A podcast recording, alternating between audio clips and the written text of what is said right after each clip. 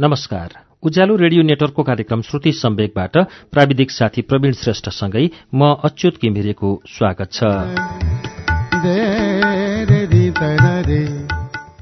श्रुति सम्वेकको शुक्रबारको श्रृङ्खलामा हामी केही सातादेखि सत्य घटनामा आधारित उपन्यास पहेलीको वाचन सुनिरहेका छौं। प्राध्यापक विष्णुयश राईको यो उपन्यास यो साइबर संस्कृतिसँग सम्बन्ध राख्दछ।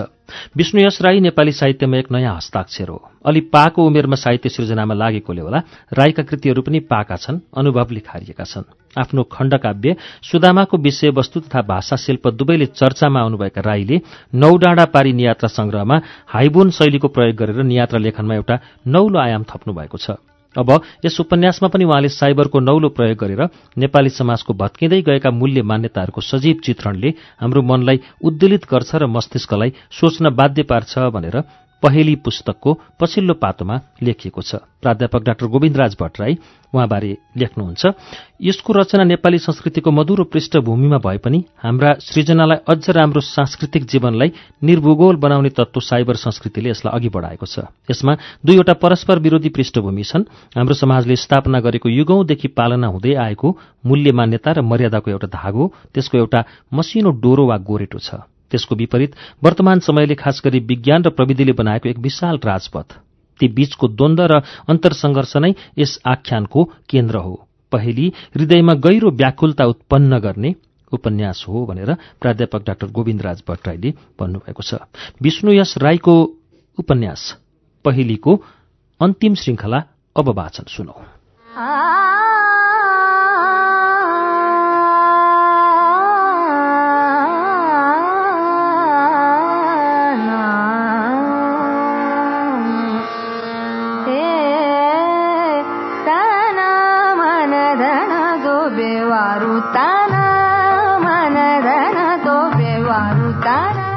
अहिल्या सानैदेखि बिन्दास केटी थिए। साथी सङ्गीहरूसँग गफ मार्ने र मस्ती गर्न मन पराउँथे। उसका थुप्रै थुप्रै साथीहरू थिए। केटी पनि केटा पनि। त्यति विधि साथी बनाउन मलाई कहिल्यै आँट भएन। मेरा त केटा साथीहरू नै थिएनन् भन्दा पनि हुन्छ। अहिले सोध्छु यसको कारण हाम्रा परिवेश र हुर्काइले गर्दा होला। अहिल्या तीन दाजु र चार दिदीकी बहिनी घरमा सबैभन्दा कान्छी। सायद त्यसैले होला। उनीलाई सबैले माया गर्थे र आमा बुबाले कहिल्यै केही भन्दैनथे। स्कुल विधामा ऊ प्रायजसो दिदीहरूका घरमा जान्थे। कहिले दमक कहिले लाहान त कहिले इलाम। त्यहाँ पनि उसले थुप्रै केटा साथीहरू बनाएकी थिए सोल्टीहरू। उनीहरूसँगै डुल्थी गफ मार्थी रमाइलो गर्थी र फर्केपछि मलाई ती रमाइला कुराहरू सुनाउँथे।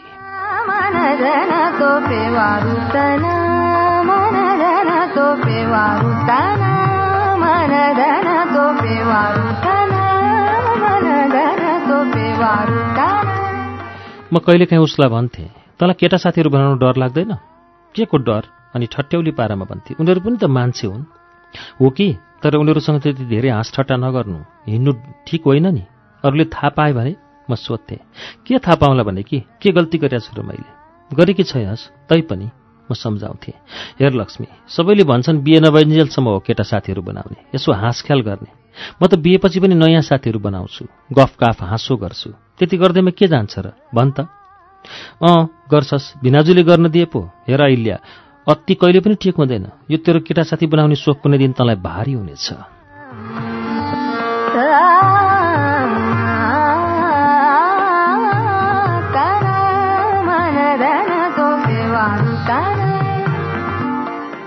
उसले भन्थे म त त्यस्तो जीवनसाथी रोजौँला जसले मलाई आफू सरह साथीहरू बनाउन दिएला साँच्चै मुरीले त्यस्तै जीवनसाथी पाइ पनि। कति असल हुनुहुन्छ बिनाजु उसको जे कुरा पनि मान्नुहुन्छ मान्नुहुन्थ्यो उसलाई नयाँ नयाँ मोबाइल ट्याबहरू ल्याइदिनुहुन्थ्यो च्याट गर्न इमेल गर्न सबै उहाँले त सिकाउनु भएको उसलाई आखिरमा नयाँ साथी बनाउने रहरले गर्दा नै उसको त्यस्तो हविगत भयो र यस्तो कलिलो उमेरमै मृत्यु पनि भयो अहिल्याले कति सजिलो किसिमले केटा साथी बनाउँथे भन्ने कुरा यस घटनाले जनाउँछ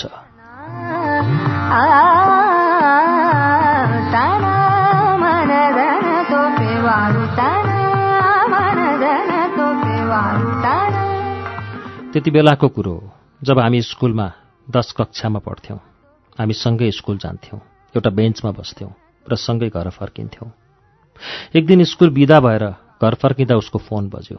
फोनमा भएको त्यो कुराकानी म अहिले पनि सम्झिन्छु। हेलो उताबाट हेलो म रविन्द्र बोलेको। यस्तो आवाज आयो। को रविन्द्र? मैले त चिनिनँ नि? हो तर चिन्जान त कुराकानी भएपछि भइहाल्छ नि। म तपाईँलाई चिन्छु। मैले उसलाई इसाराले फोन राख्न कति भने तर उसलाई त यस्तो खेलमा साह्रै मजा आउने। के राख्थे र ऊ? अझै बात मार्न थाले। कसरी चिन्नुहुन्छ मलाई? मैले त तपाईँलाई देखेकी पनि छुइनँ भेटेकी पनि छुइनँ। देखादेख त भेट भएपछि भइहाल्छ नि। भेटाउन हुन्न? रविन्द्रले उताबाट भन्यो। किन भेट्ने? उसले फेरि सोधे। सरी फोन गरेको मैले तपाईँलाई साथी बनाउन? अब हामी साथी भएपछि त भेट्दा हुन्छ नि। अझै ऊ भन्छे। किन बनाउने साथी? त्यसो नभन्नुहोस् न प्लिज अहिल्याजी। रविन्द्रको आवाज फोनमा मैले बाहिरबाट सुनेथेँ।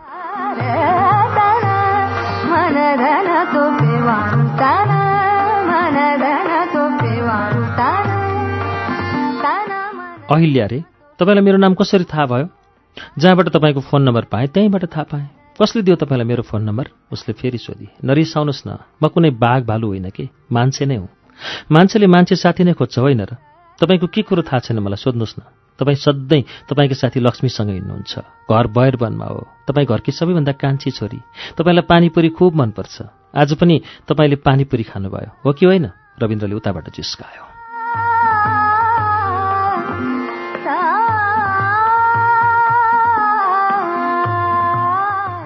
अहिल्या भन्छे तपाईँ मेरो जासुसी गर्नुहुन्छ। त्यसो नभन्नुहोस् न। मनपर्ने साथीको बारेमा थाहा त राख्नै पर्यो घर पुगिन आँटिसक्यो ऊ फोन बन्दै गर्दिन त। अलि पर उसको कान्छा दाजु देखा परेपछि बल्ल बन्द गरी फोन। ऊ यस्तै गर्थी। नयाँ पुराना चिने जानेका अन्जान सबैसँग। यसरी रविन्द्रसँग उसको कुरा प्राय जसो एक दिन छाडी एक दिन हुन थाल्यो र अन्तमा भेट्ने प्लान पनि बन्यो। मलाई ऊ सबै कुरा भन्थे र आउँदो शनिबार हाटमा भेट्ने कुरो मिलेको रहेछ। मलाई पनि जाउँ भनेर भन्थे।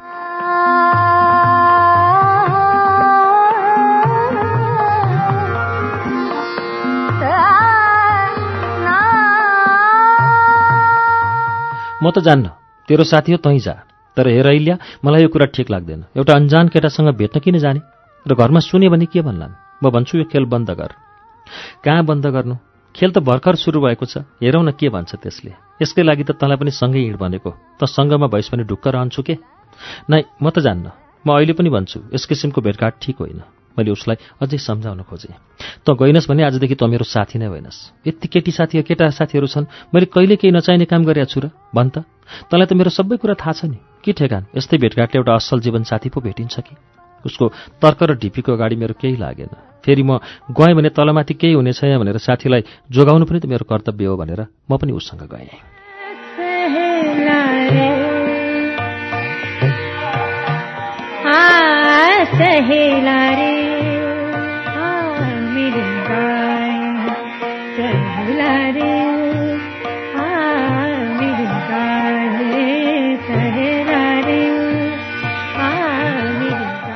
उसलाई जाँदा जाँदै सोध्छु। अनि त्यसलाई त कसरी चिन्छस् त मोरी? त्यसले मलाई चिनिहाल्छ नि मैले किन चिन्नु पर्यो? ऊ सजिलो उत्तर दिन्छे। शनिबारको हाट मान्छेको भिड। हामी हाटको पल्लो कुनाको एउटा पसलमा बिन्दी हेर्दै थियौँ। अकस्मात पछाडिबाट हामीलाई भनेको सुने नमस्कार म रविन्द्र। यसो पछि फर्केर हेरेँ एउटा केटो सलक्क कपाल कोरेको। हातमा घडी दुवै हात जोडेर नमस्कार गर्दै गरेको। मैले त केही भन्नै सकिनँ सङ्कोचले। अहिल्यातर्फ हेरेँ ऊ नमस्कार भन्दै थिए। हेराहेरपछि जाउँ चिया खाउँ भनेर उसले प्रस्ताव राख्यो र हामी चिया खान एउटा पसलभित्र छिर्यौँ।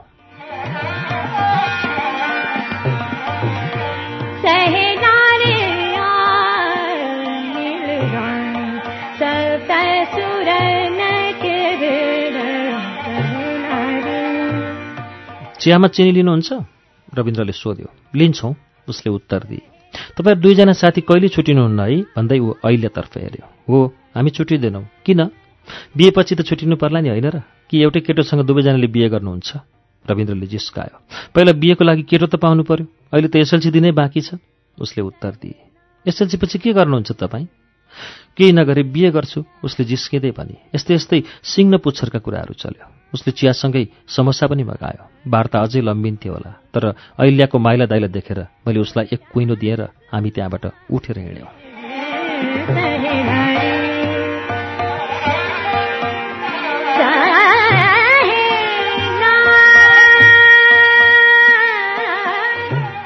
अब फेरि कहिले भेट्ने?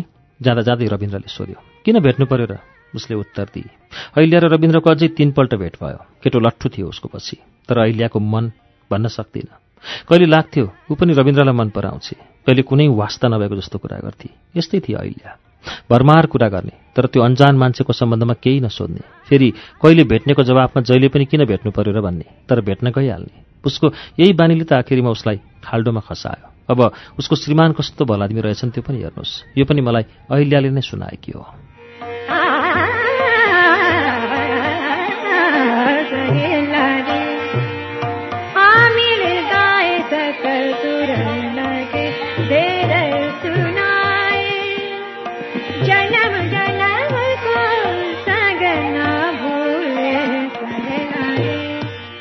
उसको बिहे भयो। बिहे भइसकेपछि पनि रविन्द्र उसलाई फोन गर्थ्यो अरे। फोनमा के कुरा हुन्थ्यो त्यो त मलाई भनिन उसले तर फोन गर्थ्यो अरे। अहिल्या त अहिल्या हो फोनको जवाफ दिन्थ्यो उसले। अब उसलाई फोन गर्नुहुन्न भन्ने कुराको कुनै विचारै नगरी। एक दिन उसको श्रीमानलाई थाहा भएछ र उहाँले को हो भनेर सोध्नुभयो र अहिल्याले सबै कुरा साँचो बताइन्। अर्काको श्रीमान भए आकाशै टाउकामा उठाउँथ्यो होला तर उहाँले फेरि अब उसलाई फोन नगर्नु मात्र भन्नुभयो। यस्तो भल आदमी त्यसपछि पनि अहिलेलाई रविन्द्रको फोन आउँदा ऊ बात मार्थे। यसैले थाहा हुन्छ बात मार्न उसलाई कति मनपर्छ। यो क्रम भङ्ग भयो जब इन्द्रसँगको काण्डले यो खतरनाक मोड लियो। अनि मात्रै उसलाई थाहा भयो बिना कामको परपुरुषसँग बात मार्नु हुँदैन। तर अब के गर्नु? ढिला भइसकेको थियो।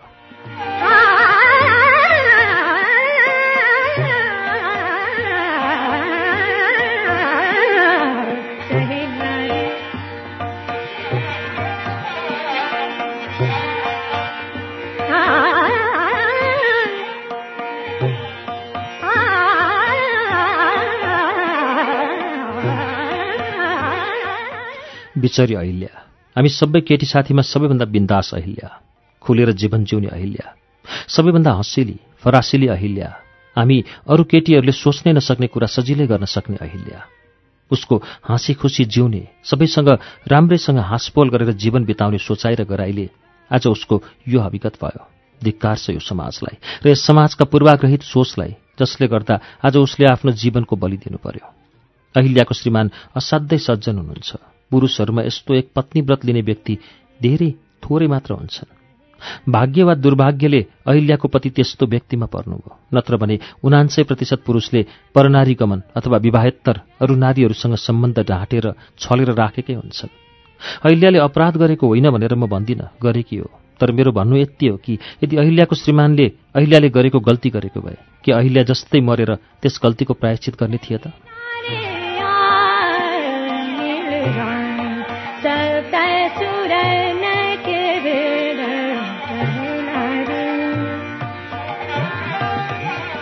म जहाँसम्म अहिल्यालाई जान्दछु त्यसको आधारमा म के भन्न सक्छु भने उसलाई एउटा सातिर प्रोफेसनल गुण्डाले योजनाबद्ध तरिकाले आफ्नो जालमा फसायो।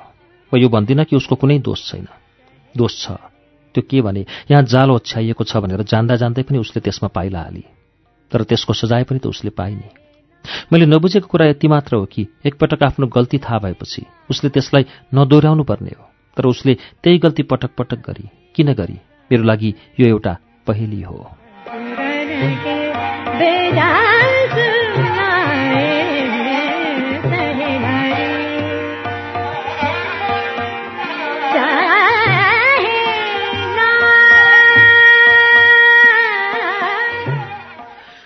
सुसाइड हट न्युज जस्तै भयो। साधारण परिवारकी भए कसैलाई थाहा पनि हुँदैन थियो होला तर ऊ सर्वोच्च न्यायालयको प्रतिष्ठित जजको बुहारी भएकोले सारा सहरमा यसको चर्चा भयो। काठमाडौँ दैनिकको पत्रकारले अहिल्या परिवारका सदस्यहरूसँग कुराकानी गर्ने अथक प्रयास गर्दा पनि सफल हुन सकेन। अन्तत उसले त्यस परिवारसँग सुपरिचित एकजना महिला समाजसेवीसँग लिएको अन्तर्वार्ता प्रकाशित भयो। पत्रकार कमलाजी नमस्कार। कमलाको उत्तर नमस्कार। अहिल्याजीको परिवारसँगको तपाईँको सम्बन्ध बताइदिनुहोस् न। म कमला श्रेष्ठ। म महिला सशक्तिकरणका लागि काम गर्छु। म अहिल्या भाउजूको श्रीमानलाई राम्ररी चिन्दछु। हामीले एउटै इन्स्टिच्युटबाट कम्प्युटर इन्जिनियरिङ कोर्स गरेको। केही समय एउटा प्रोजेक्टमा पनि हामीले सँगै काम गऱ्यौँ अहिले उहाँको मेरो बाटो छुट्टिए पनि हाम्रो पारिवारिक सम्बन्ध छ। अहिले भाउजूले पनि मलाई चिन्नुहुन्छ। I mean चिन्नुहुन्थ्यो।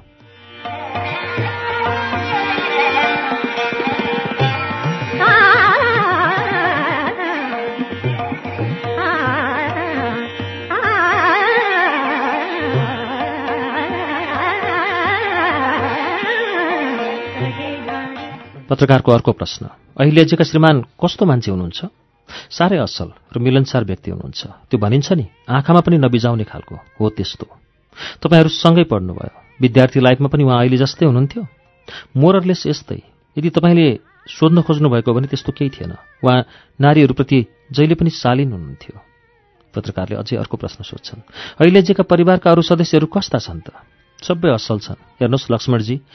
अहिले भाउजूको सुसाइडको कारण यदि तपाईँ परिवार वा परिवारको सदस्यमा खोज्दै हुनुहुन्छ भने पाउनुहुन्न। अहिलेजीको विवाहपछिको परपुरुषसँगको सम्बन्ध नै उनको सुसाइडको कारण हो भन्छन् नि। तपाईँलाई कस्तो लाग्छ? पत्रकारले फेरि सोधे। हेर्नुहोस् त्यस परिवारसँग मेरो जस्तो सम्बन्ध छ त्यसले गर्दा मैले तपाईँलाई अन्तर्वार्ता नदिनुपर्ने हो। तर यो एउटा नारीको मुद्दा भएकाले मैले बोल्नुपर्छ। मेरो भनाइले परिवार र परिवारका सदस्यहरूको चित्त दुख्यो भने म त्यसको लागि अहिले नै माफी चाहन्छु। मेरो मनसाय कसैको चित्त दुखाउने होइन। अहिले भाउजूको सम्बन्ध अरूसँग थियो वा थिएन मलाई थाहा छैन। मानिलिउँ एकछिनको लागि थियो रे। थियो भने पनि उहाँले सुसाइड नगर्नुपर्ने। त्यसो भने तपाईँ विवाहेत्तर परपुरुष सम्बन्धको पक्षमा हुनुहुन्छ? त्यसलाई जायज मान्नुहुन्छ? पत्रकारले सोधे। हतार नगर्नुहोस् न तपाईँ। मैले त्यसो कहाँ भनेको हो र? तपाईँ पत्रकारहरू यसै गरी हतार गर्नुहुन्छ। मैले विवाहेत्तर सम्बन्धलाई सपोर्ट गरेको होइन। म मान्दछु। त्यसो गर्नु लाइफ पार्टनरप्रति विश्वासघात हो। त्यो अनैतिक कार्य हो। मैले के मात्रै भनेको भने त्यो हुने गल्ती भइगयो। अब त्यसकै लागि सुसाइड किन गर्ने? कमलाले जवाफ दिए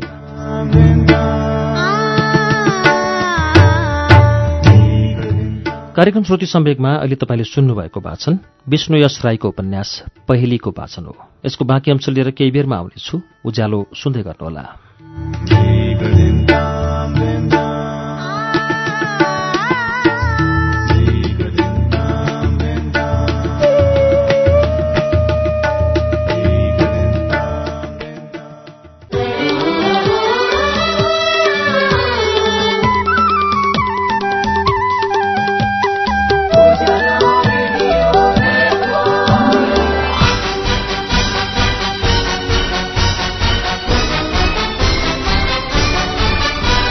सीधा कुरा प्रश्न विचार। Ujyaalo radio network.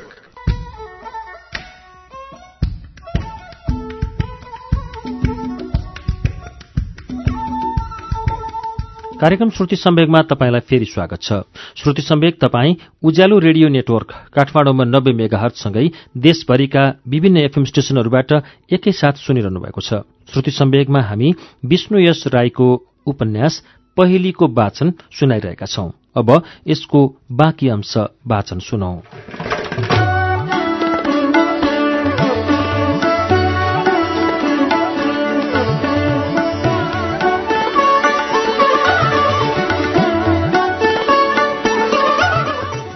कमला र पत्रकारको संवाद चल्दैछ। कमला भन्छन् हतार नगर्नुहोस् न तपाईँ मैले त्यसो कहाँ भनेको र तपाईँ पत्रकारहरू यसै गरी हतार गर्नुहुन्छ। मैले विवाहेत्तर सम्बन्धलाई सपोर्ट गरेको होइन। म मान्दछु। त्यसो गर्नु लाइफ पार्टनरप्रति विश्वासघात हो त्यो अनैतिक कार्य हो। मैले के मात्रै भनेको भने त्यो हुने गल्ती भइगयो। अब त्यसकै लागि सुसाइड किन गर्ने?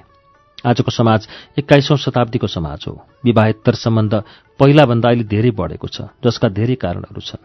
पत्रकार सोध्छन् जस्तै? जस्तै श्रीमान वा श्रीमती लामो समयको लागि अनुपस्थित रहनु यसको प्रमुख कारण हो। जसलाई अरू कारणहरू जस्तै कुनै फिक्स काम नभएर घरमा बसिरहनु। सानो परिवार परिवारमा जेनेरेसन ग्याप फेसबुक च्याट आदिले त्यसमा सघाउ पुर्याउँछ। मान्छेले आफ्टरअल साथीसँगै खोज्छ एक्लोपन दूर गर्न रमाइलो गर्न। जुन अलिक केयरफुल भएन भने अन्तत त्यस्तो सम्बन्धमा डेभलप हुन जान्छ।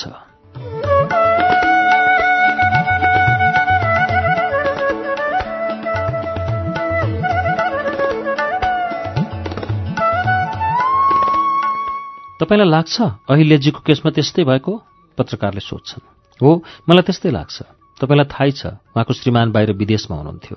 घरमा वृद्ध सासु ससुरा र एउटा तीन चार वर्षको छोरो उहाँको अफिस बिजनेस केही थिएन। खाना बनाउनु सबैलाई खुवाउनु। त्यसपछि छोरोलाई स्कुल पठाएपछि उहाँको काम के? सासु ससुरासँग उहाँले के कुरा गर्ने? अनि समय कसरी बिताउने त? फेसबुक चलाएर। म यहाँ के पनि भन्न चाहन्छु भने फेसबुक चलाउनुहोस् तर त्यसको एडिक्ट नहुनुहोस्। अहिले भाउजूको केसमा त्यही भयो। खाली समय पास गर्न उहाँ फेसबुक एडिक्ट हुनुभयो। यी सब कारणहरूले यस्तो हुन गएको हो।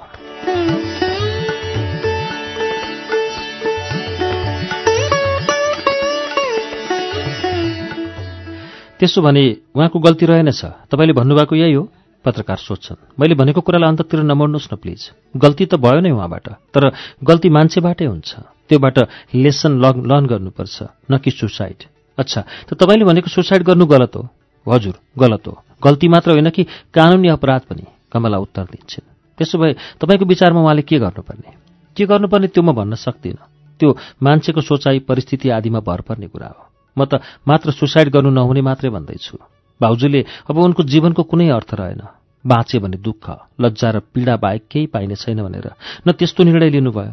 तर मानव जीवन अमूल्य छ। यसलाई कुनै कारणले पनि नष्ट गर्नु हुँदैन के थाहा? भविष्यको गर्वमा के लुकेको छ? समय सबैभन्दा बलवान हुन्छ। दस बिस वर्षपछि उहाँको जीवनले नयाँ सुखद मोड लिँदै थियो होला। भनेर कसले भन्न सक्छ? तपाईँ भन्न सक्नुहुन्छ?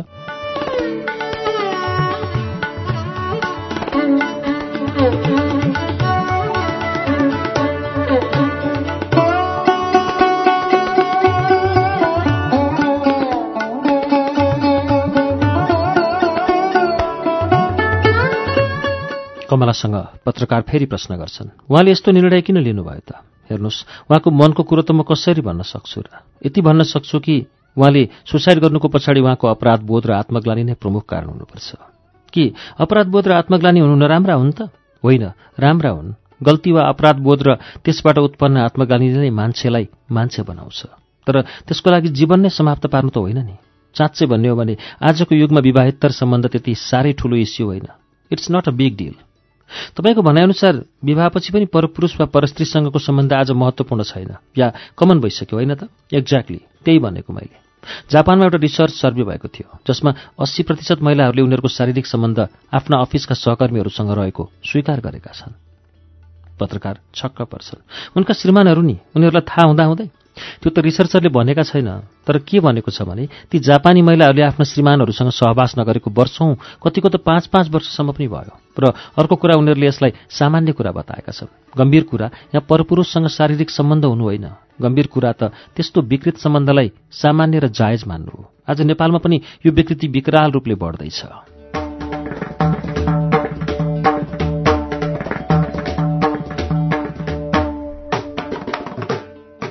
पत्रकार सोध्छ कसरी कमलाजी? श्रीमानहरू प्रायजसो रोजगारका लागि विदेश जान्छन् त्यहाँबाट पैसा पठाउँछन्। धेरैजसो श्रीमतीहरूको जागिर वा काम छैन। उनीहरू घरमै बस्छन् टिभी हेर्छन् फेसबुक र मेसेन्जरमा साथी बनाउँछन् च्याट गर्छन् र अनि सोझीहरू कुबाटोमा लाग्छन्। एक प्रहरी रिपोर्ट अनुसार हालसालै नेपालमा विपत्ता हुनेहरूको संख्या वात्तै बढेको छ जसमा विवाहित महिलाहरूको प्रतिशत नब्बे छ। यो कुरा प्रहरीमा बेपत्ता महिलाहरूका पतिले उजुर दिएको र खोजी मागेकोबाट थाहा हुन्छ।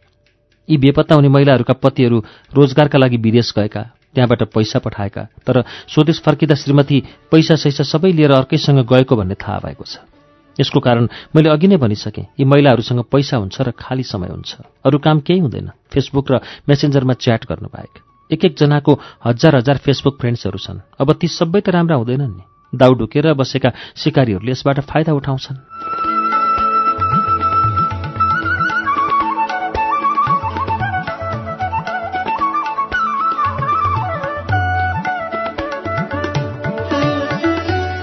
पत्रकार सोध्छन् टेक्नोलोजीले गर्दा यस्तो विकृति मौलाएको भन्नुभएको तपाईँले? होइन र? कमला उल्टै सोध्छिन् अहिले भाउजूको केसमा पनि त्यही भएको होइन र? आफैमा कुनै पनि टेक्नोलोजी नराम्रो होइन तर त्यसको सही उपयोग गर्न जान्नुपर्छ। जानेन भने त्यो कुनै बालकले लाइटरसँग खेले जस्तै हो। त्यसले कुनै बेला पनि बालकको हात जल्न सक्छ। मोबाइल र फेसबुकले गर्दा आज अपराध कति धेरै बढेको छ विशेष गरिकन यौन अपराध। यौन अपराध नै किन धेरै बढेको होला त? पत्रकार अर्को प्रश्न सोध्छ हेर्नुहोस् मोबाइल र फेसबुकले गर्दा एकअर्कासँग सम्पर्क गर्न अति सजिलो भएको छ। एकअर्काका तस्विरहरू हेर्न सजिलो भएको छ र फकाउन पनि सजिलो भएको छ। एउटा महिला वा पुरुषले फेसबुकमा एकअर्काको फोटो देख्छ च्याट गर्छ एकअर्काको प्रशंसा गर्छ र सम्बन्ध क्रमशः इन्टिमेट हुँदै जान्छ। इन्द्र र अहिल्याको केसमा पनि त्यही भएको हो।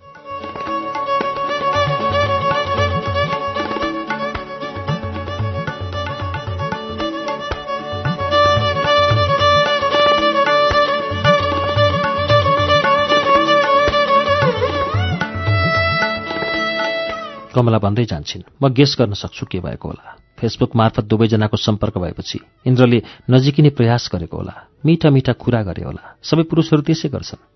अहिल्याको सुन्दरताको प्रशंसा गरे होला र ऊ मक्ख भयो ओली तपाईँलाई यहाँ एउटा सिक्रेट बताउन चाहन्छु। त्यो के भने पुरुषहरू आफ्नी श्रीमतीको सुन्दरताको प्रशंसा गर्दैनन्। अर्काकी श्रीमती वा अरू अविवाहित नारीहरूको गर्छन्। होइन?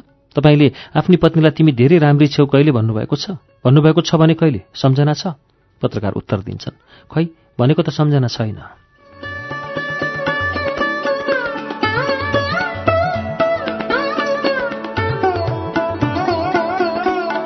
कमला जिर्रा गर्छिन्। भनेकै छैन भन्नुहोस् न। तपाईँले आई मिन पुरुषहरूले यस्ता कुराहरू भन्नुपर्छ। किनभने त्यही प्रशंसा कुनै परपुरुषले गरेर तपाईँको श्रीमतीलाई मक्ख पार्छ। र एकछिनको लागि भए पनि उसको मन जित्न सक्छ। तपाईँकी श्रीमती आई मिन नारी पनि विवाहित होस् कि अविवाहित? मान्छे हो र आफ्नो रूप गुणको प्रशंसा सुन्न सबैलाई मनपर्छ। अहिले भाउजूलाई पनि त्यही भएको हो। यसको अतिरिक्त त्यो पुरुषमा आफ्नो श्रीमानसँग भएका शारीरिक र मानसिक वा बौद्धिक भिन्नताहरू एवं लुकेर गर्ने अनैतिक सम्बन्धमा जुन रोमाञ्च छ त्यसले पनि उहाँलाई त्यस्तो कर्म गर्न दुष्प्रेरित गरेको हुनुपर्छ। यसको अर्थ उहाँले त्यो मान्छेलाई प्रेम गरेको होइन। म ठोक्वा भन्न सक्छु कि उहाँलाई रोज्न दिएको भए जीवन बिताउन उहाँले कहिले पनि त्यो मान्छेलाई रोज्नुहुन्न थियो। उहाँको रोजाइ त उहाँको श्रीमान नै हुन्थ्यो। त्यो मान्छेसँगको उहाँको शारीरिक सम्बन्ध रोमाञ्चको खोजी बाहेक अरू केही थिएन जस्तो लाग्छ मलाई। यसका अतिरिक्त हुनसक्छ त्यो मान्छे उहाँको श्रीमानभन्दा टल मोर गुड लुकिङ आदि थियो होला जसले गर्दा यो सम्बन्ध सजिलै डेभलप भयो। गुड लुकिङ पर्सनालिटीको आफ्नै आकर्षण हुन्छ तर म फेरि रिपिट गर्न चाहन्छु यो क्षणिक हुन्छ।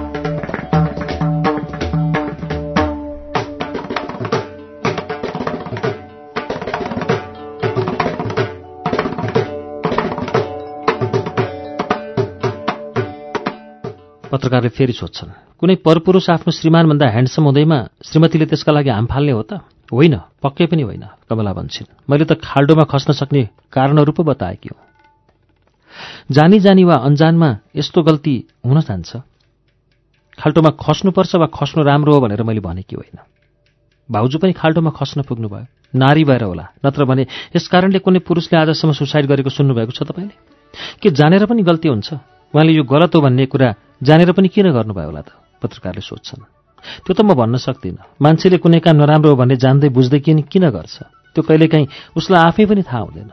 यसको पछाडि कुनै मनोवैज्ञानिक कारण पनि पो थिए कि? यो त कुनै मनोविज्ञान विशेषज्ञ वा मनोचिकित्सकले उहाँसँग कुराकानी गरेर मात्र भन्न सक्थे होला। त्यो सम्भावना त अब रहेन। तर कारण जे जस्ता भए पनि सुसाइड गर्नु त्यसको समाधान होइन। मेरो भनाइ त्यति हो।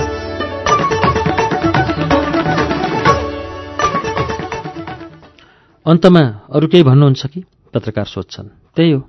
समाजमा नारी र पुरुषका लागि छुट्टा छुट्टै मापदण्डहरू छन्। जुन गल्तीले गर्दा एउटी नारी आत्मग्लानी बोधले सुसाइड गर्न पुग्छिन् त्यही गल्तीले पुरुषलाई छुँदा पनि छुँदैन। नारी यसरी नै डाइरेक्ट वा इन्डाइरेक्ट रूपले समाजमा अपहेलित र शोषित छिन्। अर्को कुरा म दिदीबहिनीहरूलाई के भन्न चाहन्छु भने खाली समय बेकारका टिभी सिरियल हेरेर वा फेसबुक च्याटमा बिना बित्ताका कुरा गरेर नफालौँ। त्यो समयलाई कुनै प्रोडक्टिभ काममा लगाऊ अध्ययन गरेर आत्मविकासमा खर्चौँ। पत्रकारले धन्यवाद दिन्छ। धन्यवाद कमलाजी। तपाईँका विचारहरू राखिदिनु भएकोमा कमला पनि धन्यवाद फर्काउँछिन्।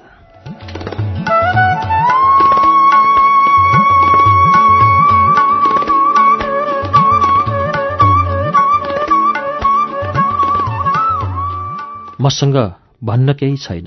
मात्र छन् केही निरुत्तर प्रश्नहरू। किन अहिल्या किन? हे जगत नियन्ता किन यस्तो अपराध गर्यो कसले? पीडा भोग्नुपर्ने मैले। तिम्रो यो नियम कस्तो? हे सर्वशक्तिमान मलाई बल देऊ म खप्न सकौँ। गल्ती कसको? कसले गर्यो अपराध? के दण्ड हुनुपर्ने हो? यी सब कुराहरूदेखि माथि उठ्न सकौँ मुक्त हुन सकौँ?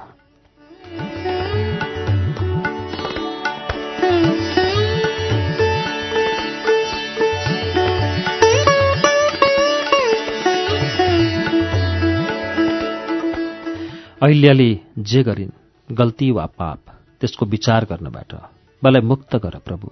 मेरो हृदयमा त मेरी उही पुरानो प्रिया मेरो छोरो कि आमाको उही पुरानो निश्चल निष्पाप तस्बिर सधैँ टाँसिरहन सकौँ सधैँ हेरिरहन सकौँ यति बरदेऊ प्रभु यति बरदेऊ प्रभु।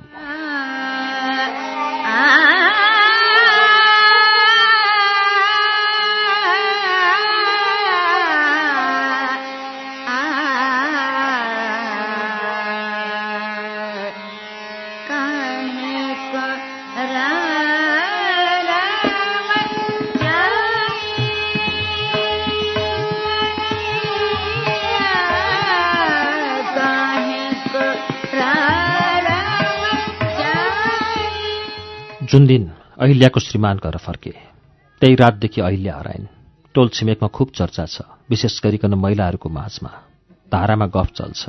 एउटी त्यसको पक्कै पनि कसैसँग लसफस थियो होला। श्रीमान आएपछि थाहा भयो होला।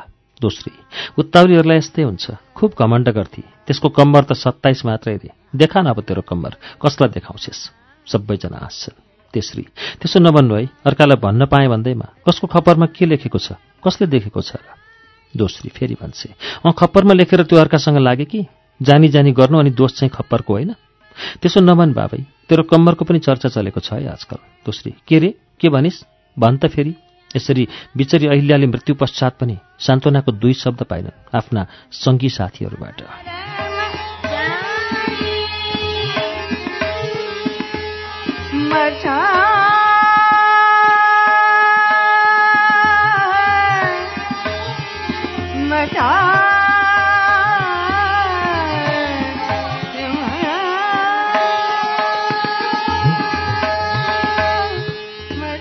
यो खबर अरूहरूले पनि सुने। पर धेरै पर गाउँमा अहिल्याको बाले सुने। सुनेर उहाँले आफ्नो टाउकोमा हात राखेर कुनी के भन्नुभयो? कसैले सुनेन पनि बुझेन पनि। सायद उहाँले आफै पनि बुझ्नु भएन। त्यसपछि उहाँ उठेर बिस्तारै खेततर्फ हिँड्नुभयो। सुन्नुभयो खबर अहिल्याकी आमाले पनि। सुनेर केही भन्नु भएन उहाँको स्वभाव नै कम बोल्ने। सासूको चुटाइ खाएर चुपचाप काम गर्ने बानी। आज पनि केही भन्नु भएन मात्र यति भन्नुभयो अहिल्या छोरी। गला अवरुद्ध भयो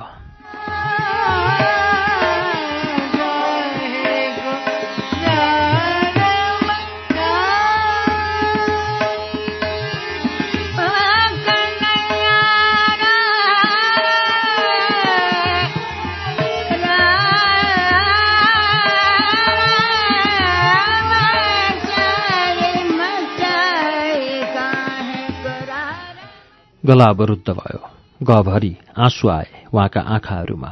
आँखा त त्यसै पनि कमजोर थिए उहाँका। आँसुले भरिएपछि हातमा लिएको अहिल्याको फोटो पनि देखिन छाड्यो। फोटोमा झरेका थोपा थोपा आँसुहरूलाई नहेरिकन नै पुछिदिनुभयो हातले र छोरी सानी छँदा उसको अनुहार सुमसुमाए चाहिँ उसको फोटोलाई सुमसुमाउन थाल्नुभयो।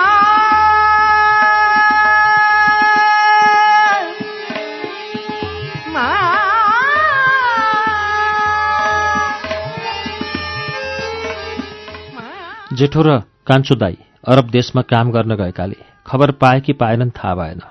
पाए पनि उहाँहरूको प्रतिक्रियाको जानकारी भएन। माइलो दाईले सरम र रिसले मुख अँध्यारो पार्नुभयो। केही भन्नु भएन।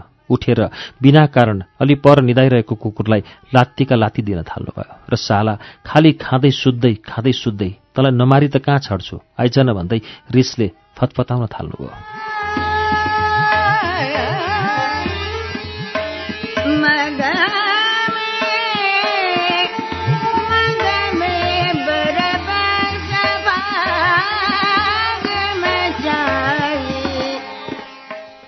जेठी दिदीले आफ्नी सासूबाट थाहा पाइस तेरि बहिनीको चर्तिकला भनेर खबरमा नुन खोर्सानी दलेर सुनाएपछि बिस्तारै भन्नुभयो। जसले जस्तो गर्छ त्यस्तै भोग्नु पनि पर्छ। उसले पनि आफ्नो अपराधको सजाय पाए अनि आफ्नो कोठामा गएर ओछ्यानमा डङरङ्ग पल्टिनुभयो। आँखाहरू रसाएर आए र आफैसँग कुरा गर्न थाल्नुभयो। के गर्न पुगिछस् बहिनी तैँले हे ईश्वर?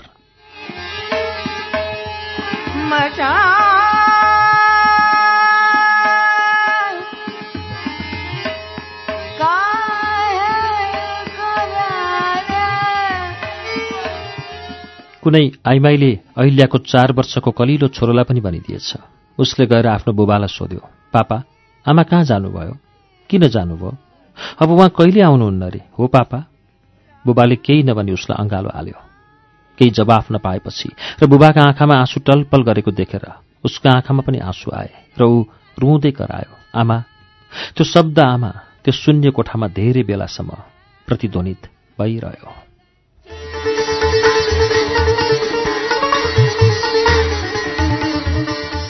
कार्यक्रम श्रुति सम्वेकमा हामीले अहिले सुनाएको वाचन विष्णु यश राईको उपन्यास सत्य घटनामा आधारित उपन्यास पहेलीको अन्तिम श्रृङ्खला वाचन हो।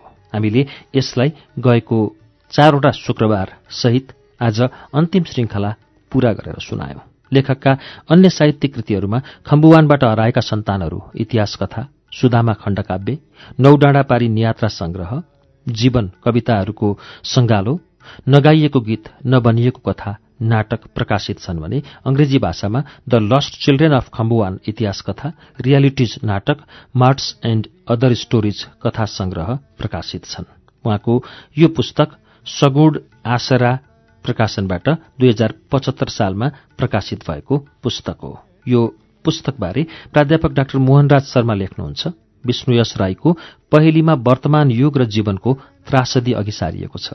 यो त्रासदी केही मेसिनको प्रभाव र केही मानिसको त्रुटिका कारण घटित भएको देखिन्छ। वर्तमान युग भनेको प्रौद्योगिक संस्कृतिको युग र जीवन हो। यसको तात्पर्य कुनै पनि मानिस यसको प्रभावबाट उम्किन सक्दैन भन्ने हो। हो प्रौद्योगिकी वर्तमान समयको आवश्यकता बनिसकेको छ तर यो वर्तमान समयको अभिशाप पनि भनेको छ। प्रौद्योगिकीको एउटा प्रबल पक्ष साइबर हो। विद्युतीय संचार सञ्जाल अर्थात् इन्टरनेटसँग सम्बद्धता हो। यस्तो सम्बद्धता भएको साहित्यलाई साइबर साहित्य भनिन्छ र यो उपन्यास त्यही वर्गमा पर्छ। यसमा त्रासदीको एउटा प्रमुख कारण नै साइबरको अत्याधिक उपयोग बनिदिन्छ। अन्तमा नौलो र सार्थक किसिमले नारीको समस्या प्रस्तुत गरेकोमा उपन्यासकार राईलाई बधाई छ भन्दै प्राध्यापक डाक्टर मोहनराज शर्माले लेख्नुभएको भूमिका मैले यहाँ साभार गरेँ। श्रुति सम्वेकको शुक्रबारका श्रृङ्खलाहरूमा हामीले विष्णुयश राईको सत्य घटनामा आधारित पहिली उपन्यास सुनाएको वाचन तपाईँलाई कस्तो लाग्यो? कृपया हामीलाई प्रतिक्रिया दिनुहोला। बियुएल बियुएल एसएएचआइटिवाईए बुलबुल साहित्य एट जीमेल डट कममा तपाईँले आफूलाई लागेको प्रतिक्रिया दिनुहोला र आफूलाई सुन्न मन लागेको उपन्यास छ भने पनि लेखेर पठाउनुहोला। हामी तपाईँ धेरैको छनौटबाट परेको उपन्यासलाई स्थान दिनेछौँ। हवस् त। श्रुति सम्वेकबाट प्राविधिक साथी प्रवीण श्रेष्ठ र म अच्युत घिमिरे विदा हुन्छौं। अर्को दिन फेरि भेटघाट गर्नेछौं। तबसम्मको लागि नमस्कार शुभरात्री।